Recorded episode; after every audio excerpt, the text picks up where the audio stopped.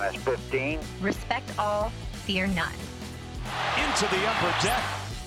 Intensity is not a perfume. Oh my goodness. Five, four, three, two, one.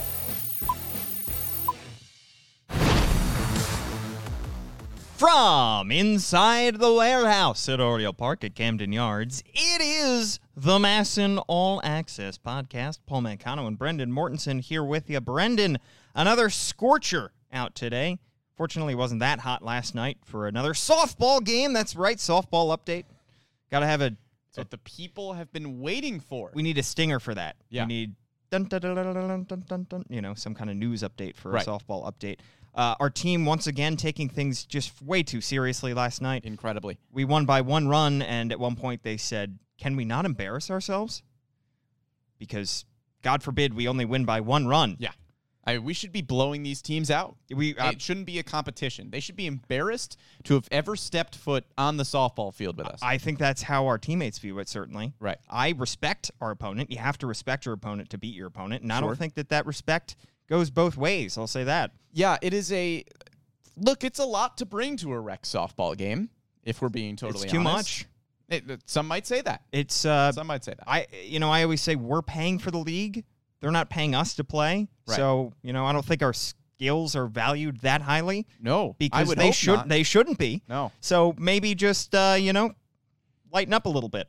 Yeah. Let's hope that uh, nobody's listening that's on our team or we, Let's we hope that they are. time with just the assumption that nobody who has ever played softball with us will ever listen to one of these podcasts, and which is a fair assumption. it is. But let's hope that they are actually listening and maybe they get the the hint. or they are actually listening and have now decided to kick us off the softball team, That'd which be okay. is, I'm- has a tradition of excellence. look, during a season, we have to cover a lot of games. We don't get to go to every softball game. Yeah. I'm going to miss another game next week, which means I will have played one game of our first four. I'm the Jacoby Ellsbury of this team. I'm just never showing up. And John on Facebook immediately commenting, "Really don't care about your The softball, team. All right, let's get to the Orioles, Brendan. uh, boy, we have a lot to talk about uh, on this podcast. Uh, there's so much exciting stuff happening at the major league level right now. The Orioles won again last night, seven to four win over the Blue Jays, which is critical considering where the Orioles and Blue Jays are in the AL wildcard standings.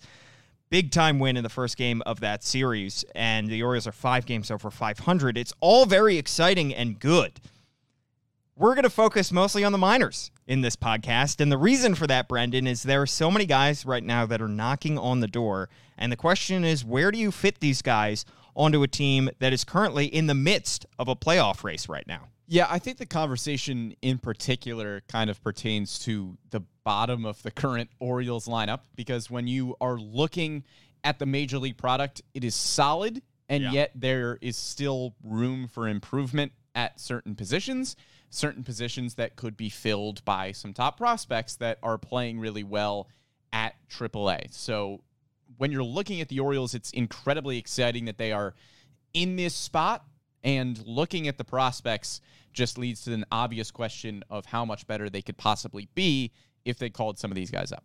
And we haven't even had time to talk yet about Mike Elias's post trade deadline press conference, in which he used some pretty exciting terminology. Yeah. Saying it's liftoff from here, that we are going to be signing some free agents in the offseason, and we're very excited about it, uh, expressing extra confidence in this current team and their ability to potentially make a stretched run for the playoffs. And that was an exciting and invigorating press conference, I think, because of the fact that the Orioles did sell at the deadline and they did get rid of two of their more productive players this season in Trey Mancini and Jorge Lopez.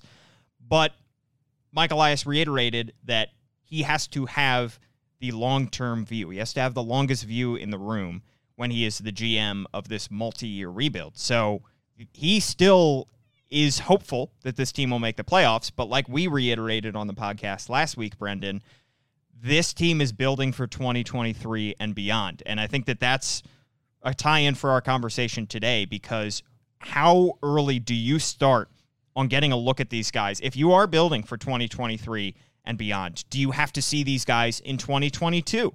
Or can you just, for some of these top prospects, hope that they make the opening day roster in 2023 and then it they hit the ground running and it's lift off from there? Or do they are you do you want to say let's get their feet wet at the major league level now so that they have a full big league offseason to prepare and then they come into 2023 hungry and ready to play against big league competition? Yeah, and I think kind of the general point there is that the playoffs don't really matter to Mike Elias this year.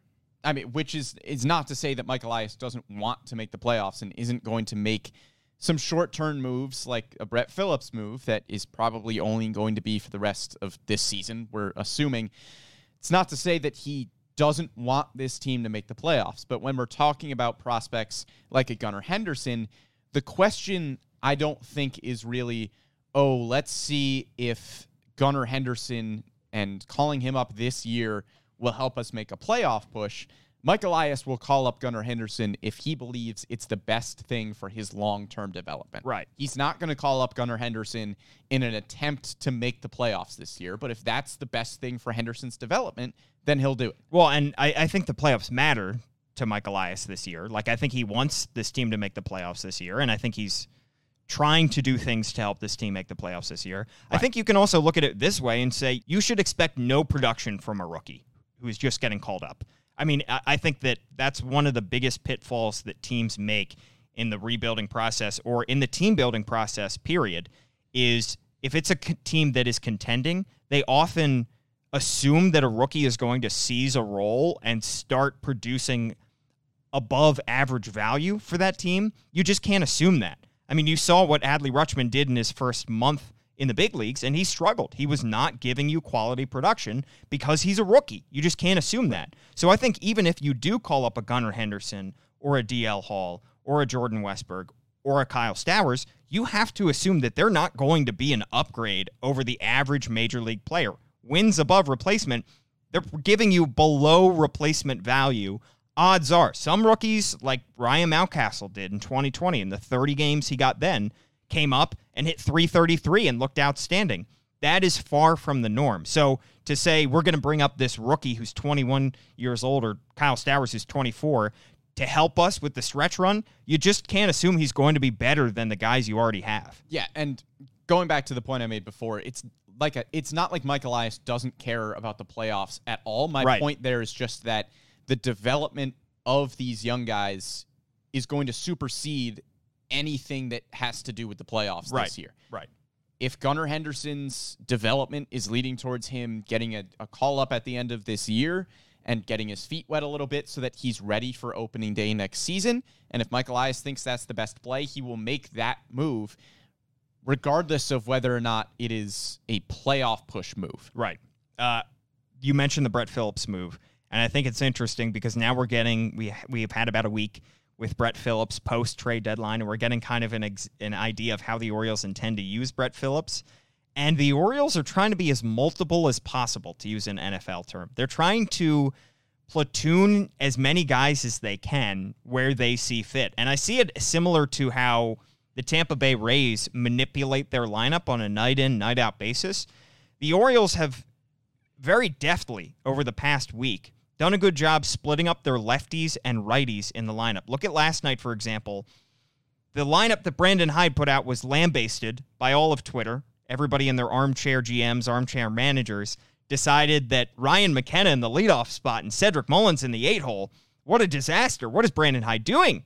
Guess what? They scored seven runs off the Blue Jays. They put a great number. I don't know how many they scored off Yusei Kikuchi. Five off Yusei Kikuchi. Ryan Mountcastle hit a home run last night. They went with a righty heavy lineup. If you looked at the splits coming into that game last night, it would favor righties. That's why he put McKenna in the lineup. That's why he put Nevin in the lineup. That's why he kept Vavra and Odor on the bench. And he kept Brett Phillips on the bench, and it worked. So the Orioles are doing this platooning situation here, and it's working out so far. You know what? I think eight of the nine hitters in the lineup last night were hitting right-handed because you had Adley Rutschman and Anthony Santander as switch hitters, both hitting righty. And Yeah. then Cedric Mullins, it was the first game in how many years that he hasn't been the leadoff hitter in this lineup Since He- 2020. Right. He hits eighth in this lineup, and it worked out because you had the first seven guys in your lineup hitting right handed, then Cedric Mullins, and then Tyler Nevin to round things out. And it's just funny because when a lot of these lineups have come out that have included a Brett Phillips or maybe a Rougned Odor over Terrin Vavra, I think a lot of people are pretty quick to jump on Brandon Hyde for these lineup decisions, which is incredibly curious given where this team is. It feels really hard to question the things that Brandon Hyde is doing. It's like he's not getting the benefit of the doubt. No, You and see he the- should be. You see the lineup and you automatically make a judgment about how that lineup is going to perform before you even see how the game plays out. And it's just understanding that there is probably a thought process in place. I'm not saying these guys are infallible. I'm not saying that Brandon Hyde and Mike Elias don't make mistakes, but there is a method to the madness here. Look at what they did on Saturday in that game in front of 41,000 where they had Ryan McKenna come in as the pinch hitter early in the early fifth inning. and deliver a huge RBI double that changed the momentum of that game. I mean, that's what they are doing. It's it's not like they're saving their pinch hitters for late in the game, sixth, seventh, eighth, ninth inning. As soon as the starting pitcher gets taken out and there's a change on the mound, lefty to righty or righty to lefty, they then counter it. It's a chess match that the Orioles now have the depth they have not in previous years and Brandon Hyde's last few years. They haven't had nearly enough depth to be able to do this. The only lefty righty platoons they had in the outfield were if you want to take Austin Hays out when facing a righty, you better be okay with DJ Stewart starting in that game or coming into that game. That's not as good as a Brett Phillips, who's a quality defensive outfielder and is better than against lefties or against righties than he is against lefties. So it, Right. it is a legitimate depth move that the Orioles are making here. Yeah, it's a 26 man roster, and they're using all 26. Yeah.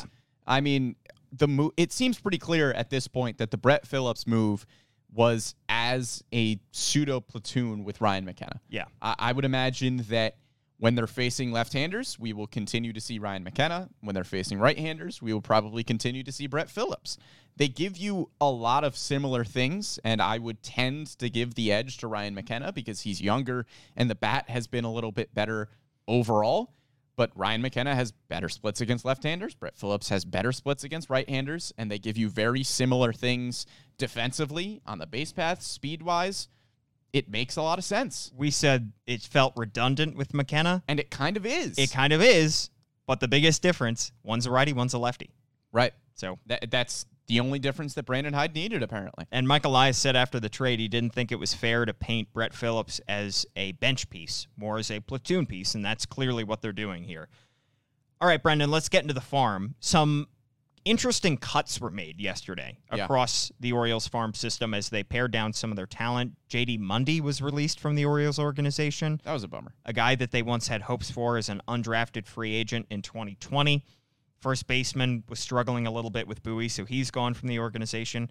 Rylan Bannon was placed on waivers and claimed by the Dodgers. Yeah, when was he on waivers? We don't know. They they tried to sneak it through. One of those sometimes they announce the guys that are added to the waiver wire and are dropped from the 40 man. Sometimes they don't. And they Yeah. did not with Rylan Bannon. We didn't know about this until he was claimed by the Dodgers yesterday, the team from whom he was traded back in 2018. Yeah, they tried to keep it extremely hush hush. I, when he was claimed by the Dodgers yesterday, like you said, Paul, we didn't even know that he was on waivers. Yeah. So clearly the Orioles just trying to sneak Rylan Bannon through. Obviously goes back to the organization that the Orioles got him from in the LA Dodgers. But look, Rylan Bannon needed to impress at the AAA level to be getting a consistent opportunity in Baltimore. We saw him a little bit looked promising in that first series in St. Louis, but he's only hitting he's only got a 750 OPS in Yeah. AAA right now and he's 26 years old and he has been leapfrogged by Terrin Vavra, who is already at the major league level playing second base, which is one of the positions that Rylan Bannon can play. And he has been seemingly re- leapfrogged by Jordan Westburg and Gunnar Henderson as well, who would probably get the call up to the majors at this point before Rylan Bannon would, because they would probably be more helpful at this point. So Bannon at 26 years old just never really showed enough to get a long term stay in the majors and frankly didn't really earn one over some of the guys that we've seen here. Yeah, Bannon a year older than Vavra and pretty critically was not acquired by this front office, was acquired by Dan Duquette's front office and near didn't put up nearly the same statistics that Terrin Vavra did at the AAA and AA levels. I mean, he was really struggling at AAA last year. Wasn't until the very end of the year that he started to turn things on. Remember, he finished with uh, average below the Mendoza line, pretty far below, 168, I believe, despite the fact that he went on a homer streak in September.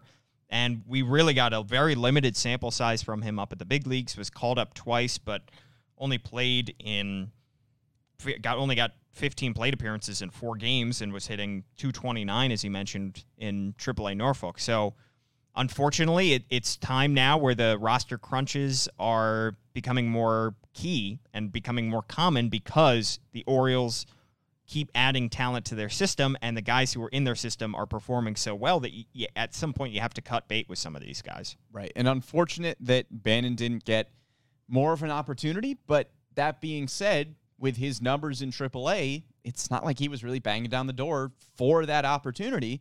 And we mentioned Terrin Vavra is the one name I kind of keep going back to. Vavra is younger, yes, but was playing better Yeah. at AAA and has played better in the majors in a very small sample size. So you're just going to continue to give Terrin Vavra those opportunities instead of Rylan Bannon. And that's just kind of what it comes down to sometimes. Yeah, so the Orioles open up a 40 man roster spot, which is still unfilled as of right now. It is Tuesday. We don't know if that roster spot is going to be filled. I think the immediate reaction from a lot of Orioles fans were is this Kyle Stowers time? Right. Is this Gunnar Henderson time? Both guys who are not on their 40 man roster, they would have to have their contracts picked up from AAA. I think it's interesting that they have that open spot right now. Perhaps they're going to fill it with one of those two guys, but I thought maybe if they were going to fill it with a Kyle Stowers, we would have heard about it yesterday. But who knows? Maybe by the time you're listening to this, they will have filled that roster spot. Yeah, it's interesting that there's not like a, a roster move happening in conjunction with Right. Rylan Bannon being claimed. I think the fact that he was claimed by the Dodgers was a surprise, but he would have been off the 40 man roster regardless. Yes. So even if the claim was a surprise, you still had that open spot. And the fact that we haven't seen who that open spot is going to yet is curious because maybe they just want the flexibility of calling somebody up if they need to. Maybe they want an open roster spot in case they want to make a waiver claim, or maybe they're just still deciding who they're going to call up, whether Yeah. it's Kyle Stowers or somebody else that they would have to add to the 40 man roster. DL Hall is already on that 40 man roster, so that Yep. wouldn't make a difference there. So it would have to be a Stowers or a Gunnar Henderson or somebody else that they're maybe just deciding between right now. or like you said, a waiver claim. And usually teams don't have open spots on their 40 man roster unless it's the offseason. You know, usually they're adding somebody and dropping somebody at the same time. Yeah, and if you're making a waiver claim, I don't think you would need to have an open roster spot Right. just to make the waiver claim. Yeah, you would- say you're claiming an infielder, you would probably just DFA another infielder Like a Bannon, yeah. corresponding move. Yeah, exactly. You decide who you're adding before you decide who you're dropping. Right. So I think that one was curious. Um, but I will say for Rylan Bannon, if you know that is truly it for him in the Orioles organization, and if he never gets back up to the big leagues with the Dodgers or with another club, I'm at least glad that he got to debut with the Orioles after that Manny Machado trade. I know that was much maligned by Orioles fans, so for him to at least get an opportunity for some guys, that's all they have is a cup of coffee in the big leagues. So I'm glad that he at least got that one chance. Yeah, Rylan Bannon, super nice guy. Got a chance to talk to him in his second series. Did a little sit down with him. Was clearly very grateful for the opportunity and wishing him the best with the Dodgers. Kyle Stowers, when is his time? It's a big question. that, is, that was a smooth transition Thank you. Kyle Stowers. I don't know. I mean, the Orioles have an open 40 man roster spot Yep. right now. And we're going to get into the Rougned Odor talk, I- think, in a little bit, because Rougned Odor has been really the topic of conversation for Orioles fans lately. And it would seem that with Kyle Stowers playing as well as he is playing in AAA right now, he is putting up outstanding numbers, has an OPS close to 900. Yep. 267 average, 18 homers. It would seem that a logical solution would be to put Kyle Stowers in right field, DH Anthony Santander, and put Terrin Vavra at second base, with Rougned Odor either a DFA candidate or maybe a platoon bat if you want to give Ramon Urias an off day against a right-hander. You could start Rougned Odor at third, or you could move things around there. But essentially, moving Rougned Odor to the bench. That seems to be a pretty logical solution to me. In terms of when he actually gets called up, I don't know, but he seems to have proven all that he needs to prove at AAA. And I think kind of arranging the lineup like that makes sense. Mike Elias said on the MASN broadcast over the weekend that he and Brandon Hyde sat down with Rugi and had a conversation about Rugi potentially moving to third and getting some more starts at third, and that Elias said that he was open to it, he was comfortable with it, and that was something that before the season we talked about was Odor potentially filling in some games at third, and then during spring training. He said he was not comfortable at third base when he had to play that for the Yankees last year. Right. So the Orioles just didn't use him at third, and they used him exclusively at second. Now they're starting to use him at third, and I think that's a clear indication that this is sort of his last chance. But you're doing that with the expectation that you're giving him at least a couple weeks to prove himself over those uh, in that last chance. Right. Don't you think? They wouldn't sit down with him, have this big conversation with him, and then cut him two days later. No, I, I agree. I think if you are making the decision to try him at third, you're going to give him a little while to see what he can do at third. Yeah, it's like the Rio Ruiz decision to play him at second. Right. You had to give it a little bit of 2021, time. and they took gave him like a month and a half. But that still doesn't really justify, in my mind, starting him. Right.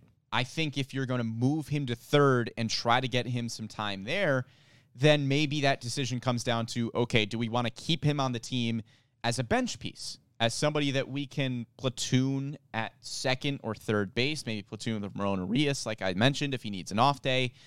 But at this point, you would just probably rather start Terrin Vavra at second base. I think that's what most Orioles fans would like, and I know the Orioles fans are not making the decisions on the lineup. But if Terrin Vavra is at least a serviceable defender at second base, that's probably better than Rougned Odor right now, who has negative defensive metrics across the board. And Vavra is just an on base machine through the first 10 or so games of his career. I mean, Brandon Hyde after yesterday's game did say he's one of the better double play second basemen Rougned Odor. you're or about. Odor is that he's seen, despite the fact that he's got negative five defensive runs saved according to Fangraphs. And I will say, he does uh, turn a very smooth double play. He does. Rougned but how much does. of that is just the absurd plays that Jorge Mateo is making on the other side of second base? Yeah, but I give some credit to Odor. Yes, But I, I the, pro- agree. the problem is Odor struggles with consistency. Sometimes he makes those incredibly flashy plays, I think, like the double play that ended last night's game. But yeah, I mean, he he struggles with consistency, and that's why you see the negative defensive metrics. But it's clear th- that tells us what the Orioles think about his defensive value, that maybe he's undervalued slightly defensively. He could be undervalued def- slightly defensively, Well- but again, all of the defensive metrics are in the negatives right now. And I know he is still providing the Orioles with some value. He gives very good energy. By all accounts, he is great in the clubhouse. He is one of the veteran leaders on this team, which maybe justifies keeping him around as a bench piece, as a Brett Phillips esque bench player who is good in the clubhouse, but it doesn't really justify starting him. My thing is, we talked about redundancy with Ryan McKenna and Brett Phillips, but at least you have the left right switch. Talk about redundancy with Terrin Vavra and Rougned Odor. But They're both least- lefties. At least he is a left-hander to Ramon Urias' right-handed Right. bat at third. So then he has to be able to play third. Right. To switch off because Nevin is also a righty. But I think so you have Urias also- and Nevin who are two righties. That's also probably the point that we just made is probably also what Mike Elias and Brandon Hyde are thinking. Right. Which is that, okay, Terrin Vavra does the same things probably better Yeah. at this point. So if you aren't giving us something unique, which in this case would be a left-handed hitting third baseman, then you're just kind of a redundancy that doesn't need to be on the Right. And do they need three third third basemen? I know Nevin can play first, and Nevin naturally slots in after the trade of Trey Mancini into your backup first baseman role.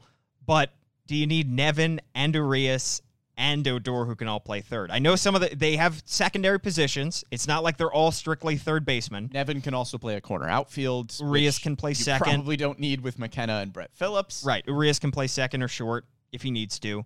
So I get that, but again, it just feels like too many pieces right now. Yes. And the logical person to push out in this instance would be Rougned Odor. The thing for Kyle Stowers, to get back to that, is it's rare that we see the Orioles bring up an outfielder and get rid of an infielder, or bring up an infielder and get rid of an outfielder, or bring up a position player and get rid of a pitcher. Usually they try to do it within position groups. They tend to stick with the same number at each position group.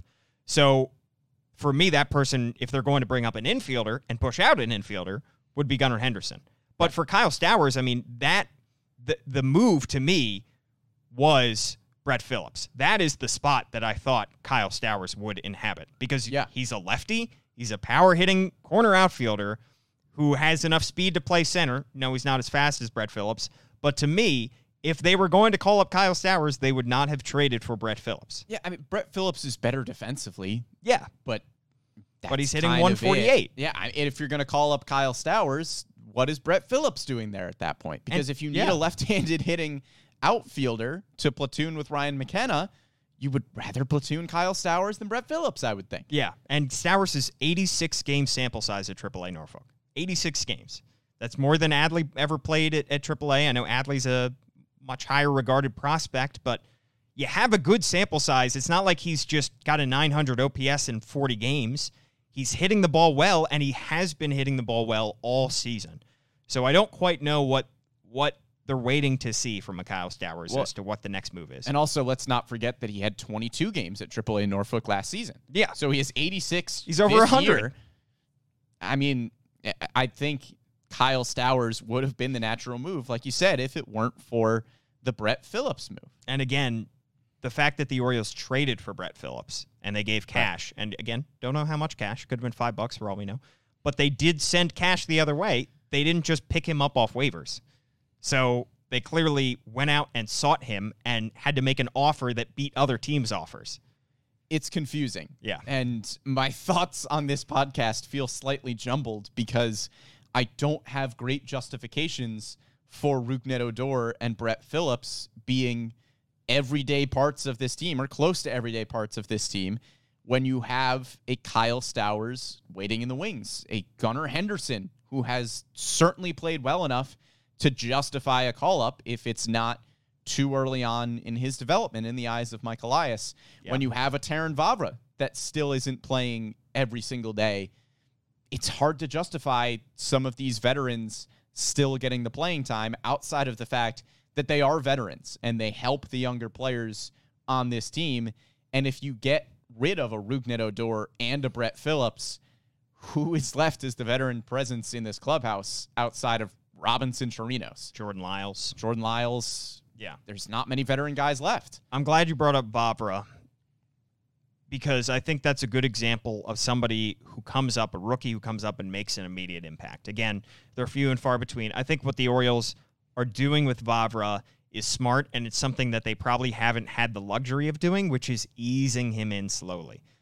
With previous teams, if they call up a rookie, unfortunately, most times they have to throw them right in there and start them a lot because they're better than the current options that they have in house. The fact that they have the ability to ease Vavra in slowly, I think, helps him slightly because sometimes he's, you know, playing left field, sometimes he's playing second base, sometimes he's DHing. They're not asking him to play every day at second base at the big league level and get three, four at bats a game, which I think can help in an instance where you're coming up in the middle of a team that is in the middle of a wild card race.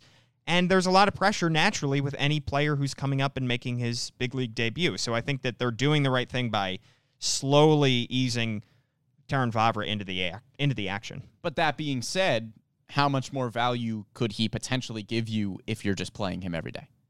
Maybe easing him into things is working, and that's why we're seeing the numbers from Terrin Vavra that we're seeing right now. But maybe playing him every day, we would just be seeing even better numbers. So it, it's hard to tell what easing him in is really benefiting him here because maybe if he's just playing all the time, then we just see the better numbers all the time. but maybe it's benefiting the team as well. I mean, like like last night when they're facing a lefty, you know, they would probably rather have a righty in the lineup, Right. Just naturally. So it's good for him and the team, I think, in some instances. Uh, but it is an example of somebody who is coming up and making an impact. He's four years older than Gunnar Henderson, but the Gunnar Henderson comparison is a natural one because fans are seeing what Gunnar Henderson is doing now, the number one prospect according to Baseball America in the country Could he come up and make an immediate impact on this team over the last couple months? Yeah, and I think as we kind of mentioned before, it's important to remember that Adley Rutschman struggled for a while. Not for a while. Adley Rutschman struggled for about the first few weeks of his big league career. But now, as the Orioles continue to make a little bit of a playoff push, just one game out of the AL wildcard spot, it's really easy to look at Gunnar Henderson and say he could be impacting the team in a major way, just as Adley Rutschman and Terrin Vavra are currently. Because Adley Rutschman right now, you could make a case is the best hitter in this lineup day in and day out, given how he has played over recent weeks.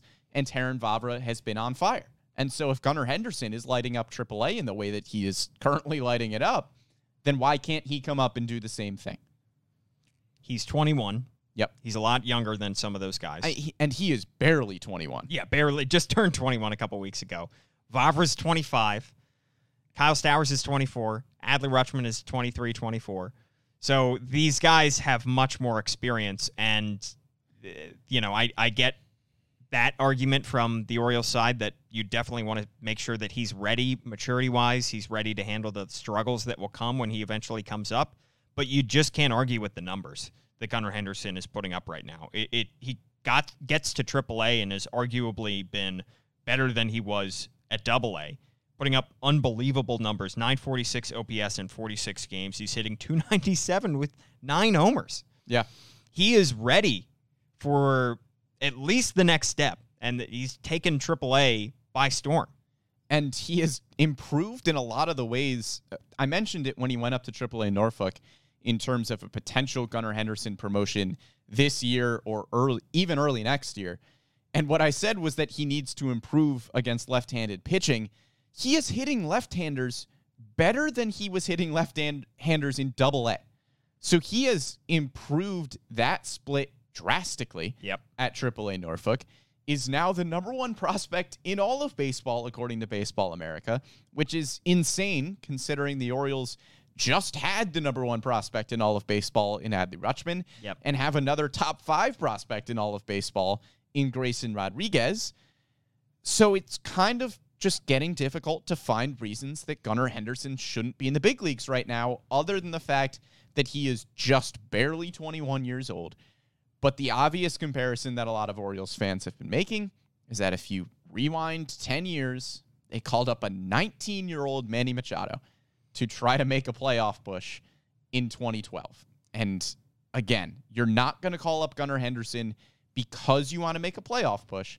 But I can see an argument that says we want to get Gunnar Henderson's feet wet right now for the last few weeks of the big league season so that he is ready to take a commanding stronghold on either the shortstop position or the third base position, wherever you want to put him, for opening day next year. You That- want Gunnar Henderson to be ready to go. That was a different regime, I will say. Yes. that that called up Manny Machado, and we have yet to see what Mike Elias favors in terms of calling guys up for playoff runs. We have no idea yet. But what we have seen is Mike Elias likes to call guys up for playoff runs in the minors.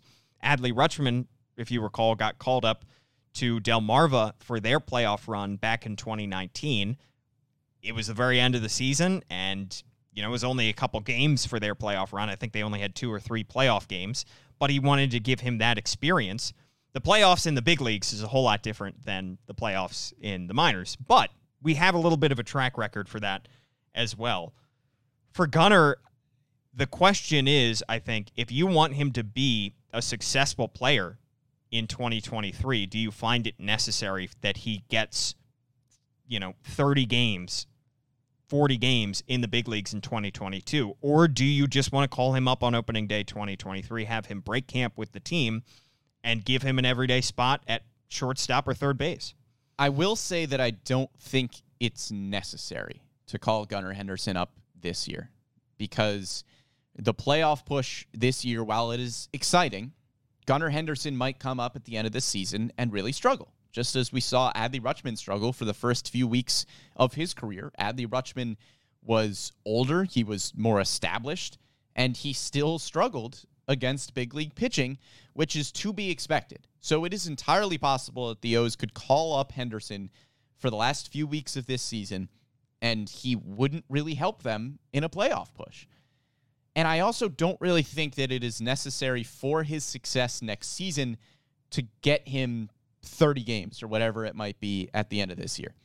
That being said, it still could be beneficial for him to see big league pitching.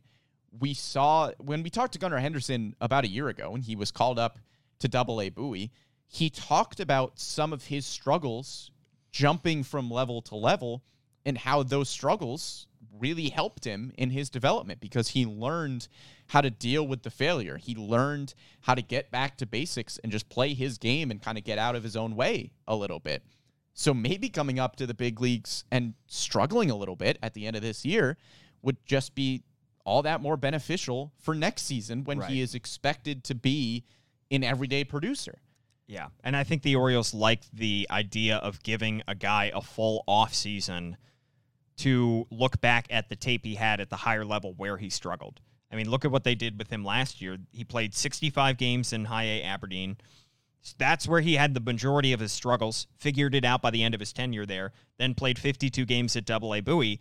Really only played a handful of games in Bowie at the end of September in 2021 before he was stuck in the offseason just looking at his tape and reviewing things and going to swing doctors and everything and trying to, you know, hit wiffle balls in the backyard like we were saying, like hitting those foam balls to get to the higher pitches in the zone like he did this past offseason. So they like the idea, I think, of giving a guy a full offseason after which he just played a short sample size at a higher level. So that's what they could be doing at the big league level, where they call him up in September and then give him a full offseason as a big leaguer so that he's not just looking back at his AAA numbers saying, Yeah, I crushed it. What do I have to change? I I think whether or not they call him up in late August, early September, whatever it might be, I would anticipate this offseason Mike Elias going to Gunnar Henderson and Grayson Rodriguez and saying, okay, the expectation is that you are on the Orioles opening day roster next year, and that is how you will approach the offseason. I think that's my assumption for this offseason Could because be. Gunnar Henderson and Grayson Rodriguez don't really have anything else to prove in Norfolk. So I think the expectation for the offseason, much as it was for Adley Rutschman this offseason before the injury and before he had to go back to the minors to rehab, I think the expectation should be if Gunnar Henderson and Grayson Rodriguez are clearly ready for the big leagues and proved enough at AAA Norfolk, then they should be on the opening day roster for next year. Yeah, I just think the obviously the biggest difference there is with Grayson's injury. He's probably may not pitch the rest of the season, and if he does, he should only pitch at the lower levels. He'll probably Yes. be worked his way up back similarly to how we saw Adley worked his way back up after injury. So I imagine he'll probably start at the lower levels, get a start at Aberdeen, maybe get a start at Bowie before he gets even back up to Norfolk. So he's definitely not going to debut with the team this year. Whereas Gunnar Henderson, he's got 46 games under his belt in Norfolk, and if he keeps going like this, he's going to be up over 60 games in a couple weeks. And you're saying he's fully healthy, he's ready to go. Why aren't we calling him up? Right. So that's that to me is the biggest difference. I don't think he's going to get called up if I had to guess.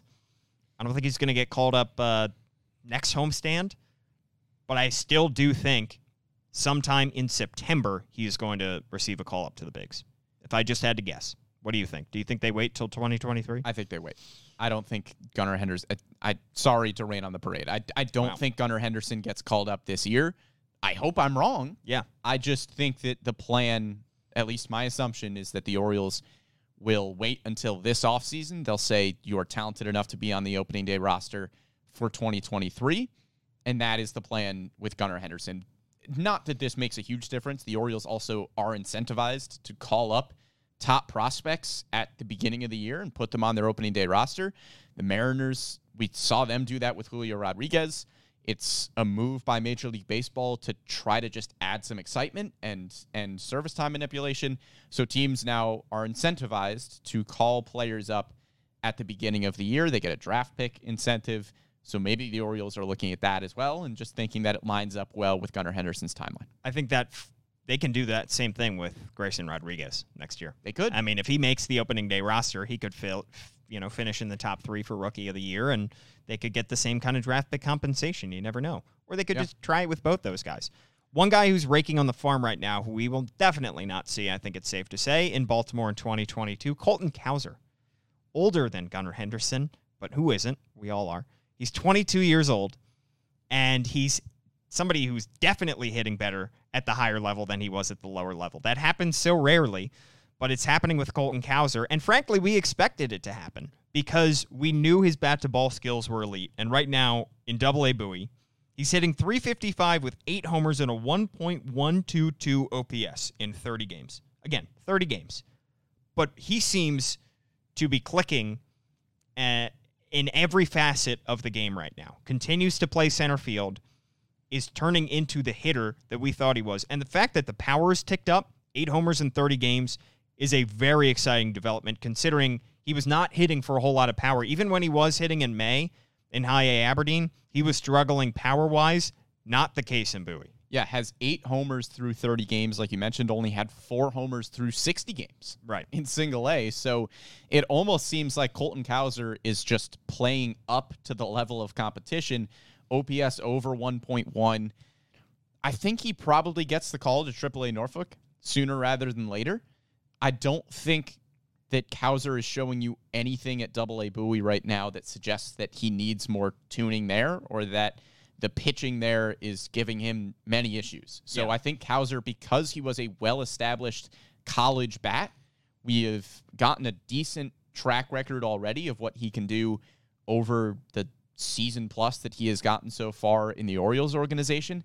So I think Cowser getting the call up to AAA Norfolk at the end of this year would make sense. And then maybe next season, he's AAA for the beginning of the year, and we see maybe a middle of the year call up to Baltimore. Yeah, the only things he needs, I think, is more games. It's very rare Yeah. that the Orioles have given somebody 30 games, a top prospect, at any one level before they call him up. Usually they give him at least 50 at any one level, like we saw with Gunnar, 52 games at Double A Bowie before they called him up. But I again, I do think he is going to be on Norfolk's roster, if assuming he stays healthy by the end of this season. Because if- he's he's just even if he drops off slightly from this and he's hitting 325 instead of 355, you're calling him up to the tides. Yeah, a fast riser from next year that you last year, excuse me, that you could make a comparison to is Kyle Stowers, who spent 35 games in Aberdeen and then 65 games in Bowie, and then finished the year with 22 games at AAA Norfolk. I could see that getting flipped slightly with Colton Cowser getting about 60 games at Aberdeen. Yeah. Maybe he gets 40, 45 games at AA Bowie and then around 20 at AAA Norfolk. the one call up from Bowie to Norfolk that I am impatiently waiting for is Hudson Haskin, who we said back in what late May, early June that we thought Hudson Haskin might be ready for AAA Norfolk. Right now, he's hitting 273 with 11 homers and an 855 OPS in 78 games in Bowie. This is a former second round pick in 2020. I don't quite know what they're waiting for with Hudson Haskin, and it would be kind of weird if Colton Cowser jumped Hudson Haskin and got to Norfolk before him. Look, I get the Orioles clearly don't have as high expectations for Hudson, Hudson Haskin, nor should they. He's around the 15th best prospect in the system, not a top five prospect in the system, and a top 100 prospect. But you would think that they would call up Hudson Haskin before they call up Colton Cowser. Yeah, Haskin just needs a little bit more consistency. Has been pretty streaky this Yeah. year, but we're seeing at AAA Norfolk, the Orioles are clearing some space for guys in the lineup. Dylan Harris was a AAA Norfolk outfielder who was solid at AA Bowie this year, but is a little older and really struggled in AAA. He was just released. Maybe they are clearing some space for some potential call ups in the outfield. They could be. And I would see? Hudson Haskin maybe his 78 games would get him to Norfolk sooner than Colton Cowser, but I think both those guys are deserving of call ups soon. I agree. Um, one other guy that I want to mention in Double A Bowie, Brendan, and that's Joey Ortiz, the often forgotten about, unfortunately, 23 year old who. Look, defense is going to be his calling card, and it's difficult for us who are not watching Bowie's games every single day and not down in Bowie every single day to evaluate how his defense has been. But from what we've heard, his defense remains very solid at shortstop, at second base, at third base. And now he's starting to hit to back up that great defense. He's hitting 462 with seven homers and a 1.387 OPS in his last 20 games. He's on a 15 game hitting streak. That's raised his overall numbers to 269 with 11 homers and a 771 OPS in 93 games at Bowie. And Brendan, he struggled the definitely out of the gate this year. But now he's starting to click, and we're getting an extended sample size, and it's good to see that somebody who struggled with injuries last year is starting to turn things around. Yeah, if Joey Ortiz can hit, that's a really exciting player. Yeah. I'm not comparing him to Jorge Mateo because Mateo is a lot faster and probably even better defensively. But it's the same kind of thing where if Jorge Mateo is even giving you decent production offensively, then that's a really valuable player. And Joey Ortiz, given how good his defense is at shortstop, I mean, he is smooth. I mean, his footwork, his glove work, I mean, he is incredibly smooth at shortstop from Strong what we have seen. Strong arm. So if he is giving you decent value offensively, that's a really valuable player and somebody who could potentially carve out a role at a big league level, even if it's just as, you know, kind of a defensive replacement who is not hitting the ball great, but is a, still a decent hitter. That kind of player seemingly always has a role, especially at a position like shortstop. So just, you know, call him up to Norfolk when you call up Gunnar Henderson. Easy. Exactly. And I think it's especially critical because of some of the other talent that has surpassed Joey Ortiz in a lot of ways, partly not due to Ortiz's fault because he had the injury and he's seen some of his fellow 2019 draftees move past him through the organization while he's been sitting on the bench. But when there's competition, that pushes guys out. Like we, like you said, you saw Dylan Harris pushed out of the organization. You saw, um, you know, Dylan or uh, JD Mundy rather leave the organization. So it's important for these guys to continue to produce because they will get passed over pretty quickly, despite how high you're drafted. At some point, if you're not producing, you will have to be booted from the organization. Yeah, absolutely. I do want to mention another shortstop that we're getting some comments about, who is uh, Jordan Westburg. Yeah. And he was scorching once he first got called up to AAA Norfolk. We both thought that, you know, if obviously if he continued on that pace, then that would be a pretty quick call up to the majors because Jordan Westburg was an older, again, established college bat who had been consistently pretty good throughout the minor leagues. Maybe he would get the call up to play a second base or a third base at the major league level. But since July 1st, he is hitting under 200, has an OPS just around 550, which is not very good. So, need to see some more consistency out of Jordan Westburg before he gets a call to the big leagues. He could be another one who is maybe o- eyeing an opening day roster spot in 2023 because he certainly has the talent. He has the pedigree as a top prospect, was selected 30th overall just a few seasons ago. So I think Jordan Westburg is probably more likely somebody that you're looking at for the opening day roster of 2023, unless he goes on a tear in AAA Norfolk over the next few weeks to juice those numbers a little bit. You just need to see more consistency out of him. I think it's safe to say at this point, I hate to be a prisoner of the moment, but Gunnar Henderson is, if one guy is going to get called up before the other, Gunnar is going to get called up before Westburg. which is kind of crazy to say given the age gap between the two of them and given kind of the scouting report that Jordan Westburg was just going to be consistently good at a lot of things rather than excellent in one category. Gunnar Henderson is just excellent in all of the categories. He really right is now, right now. And has pretty much surpassed Jordan Westburg, like you said, in terms of a potential call up. I think Westburg certainly still has a future role on this Orioles team at the big league level. Just need to see some more consistency at AAA. Yeah, you have to be clicking on all cylinders in order to be the number one prospect in baseball. You like do. Henderson is.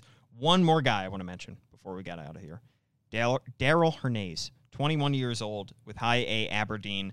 Another 2019 draft pick. He was a fifth round pick back then, hitting 316 with an 853 OPS in 43 games at high A Aberdeen. Yeah, it was a high school pick that you kind of forget about for a while Yeah. because he was a high schooler that started in lower levels and just took him a little bit to get going, to not hit the ground running like Gunnar Henderson did.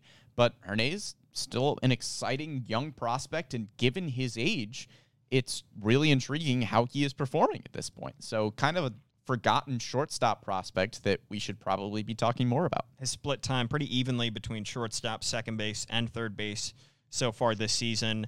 And like you said, you've seen Gunnar Henderson hit on his ceiling as a high school draft pick from 2019. And while it has taken Hernaiz a little bit more time, there's still the potential that he could hit his very high ceiling as well as a high school, high school draft pick uh, coming out back in 2019. Yeah. All and- And, when Mike Elias was talking about this draft and talking about high schoolers, he mentioned Hernaiz as Mm-hmm. somebody that, yeah, when the high schooler is there and we think it's the right guy, we're not afraid to draft them. And Yeah. so I think the fact that Mike Elias specifically mentioned Hernaiz when he mentioned high school guys that they thought were the right fit, I think that's also promising. and uh, he's 29 in the Orioles' top 30 prospect list.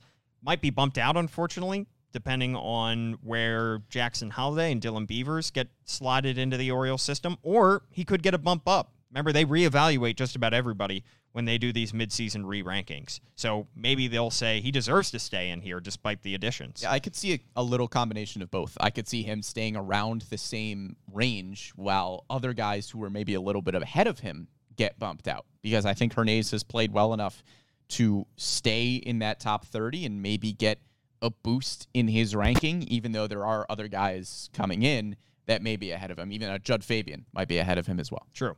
All right, that just about does it for our podcast. Any any final thoughts, Brendan? I don't think so. We we We covered- about a lot of prospects. We did. Kind of jumbled podcast, but we got everything in there because all the the pieces have to fit together, and uh, we'll see exactly how they fit those pieces together over the next coming weeks. Yeah, like you mentioned, my thoughts on it are kind of jumbled because when you start talking about a Kyle Stowers, well, then that affects Rougned Odor. And when you start talking about Odor, then it's Gunnar Henderson, then it's this and it's that. Right. And it's just, it's naturally a little bit all over the place. Yeah, we'll see. Maybe you're you're listening to this and you already know who filled that 40 man roster spot. You never know. Listen to it on Spotify, SoundCloud, Apple Podcasts, wherever you get your podcasts. Also, join us live every week as we take your comments on Facebook and on YouTube. Thanks so much to everybody who tuned in live. Thanks to Tim Leonard for producing this podcast. At Brendan Morty is Brendan's Twitter handle. I am at Paul Mancano. We will catch you next time.